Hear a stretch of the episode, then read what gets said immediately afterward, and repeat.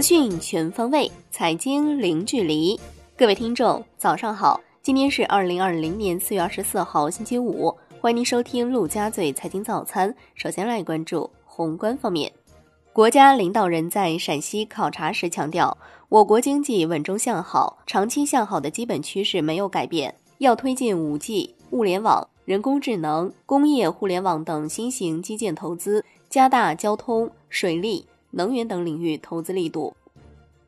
国家知识产权局正抓紧制定面向二零三五年的知识产权强国战略纲要，计划于今年下半年报请中央审议。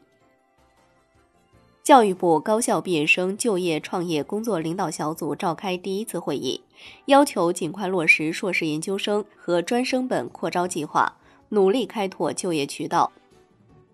重庆两江新区和成都天府新区将从探索内陆、开放新模式等七个方面展开战略合作，进一步推动成渝地区双城经济圈建设。来关注国内股市，上证指数收跌百分之零点一九，深成指跌百分之零点五，创业板指跌百分之零点六七，两市成交额六千七百亿元，北向资金净流入六点九一亿元，连续两天净流入。美的集团或净买入四点一亿元。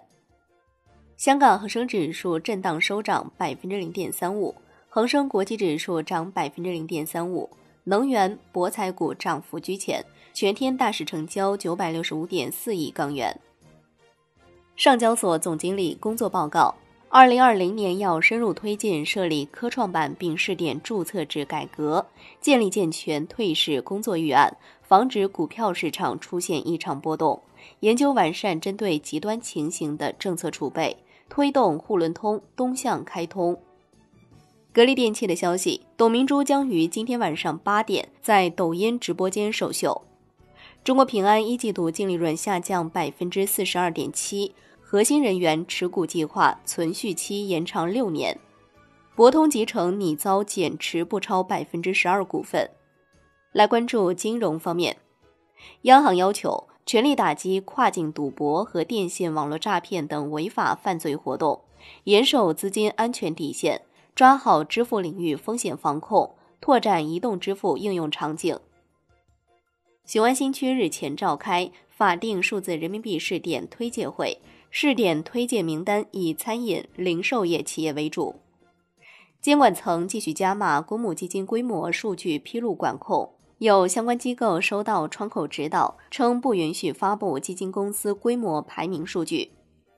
中证协发布一季度一百三十三家券商实现营业收入九百八十三点三亿元，同比下滑百分之三点五；实现净利润三百八十八点七二亿元，同比下滑百分之十一点六九。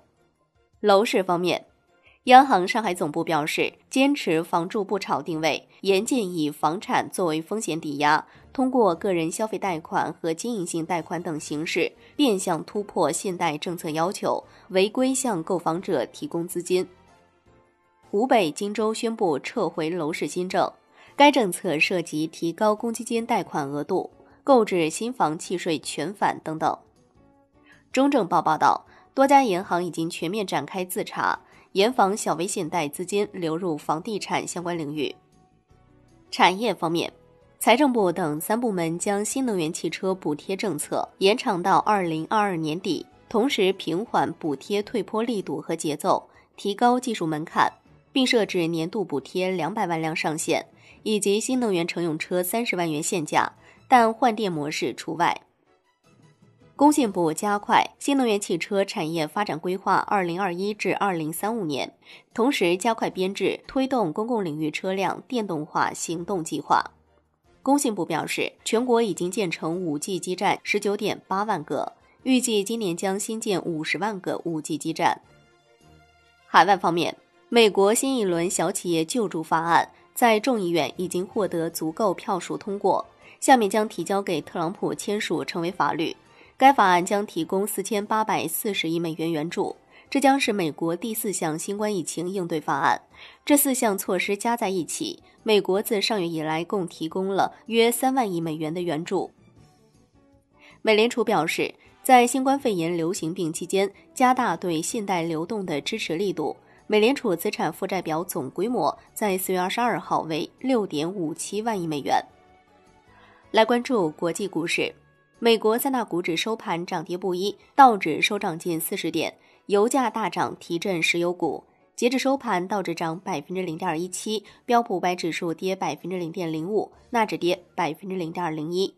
欧洲股市收盘集体上涨。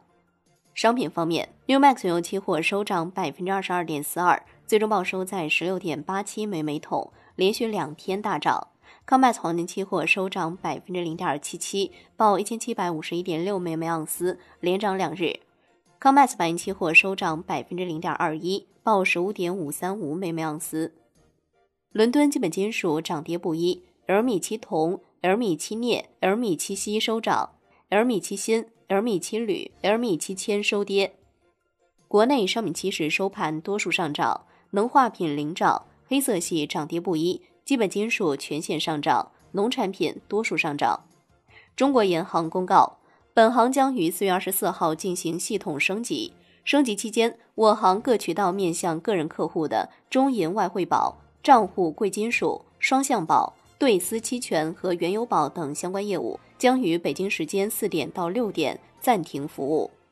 债券方面，国内债市午后大幅走强，十年期国债期货主力合约收涨百分之零点六一，创四月七号以来最大涨幅，价格创纪录收盘新高。银行间现券收益率大幅下行，资金面依然均衡偏松，隔夜加权利率维持在百分之一下方，七天利率小幅反弹。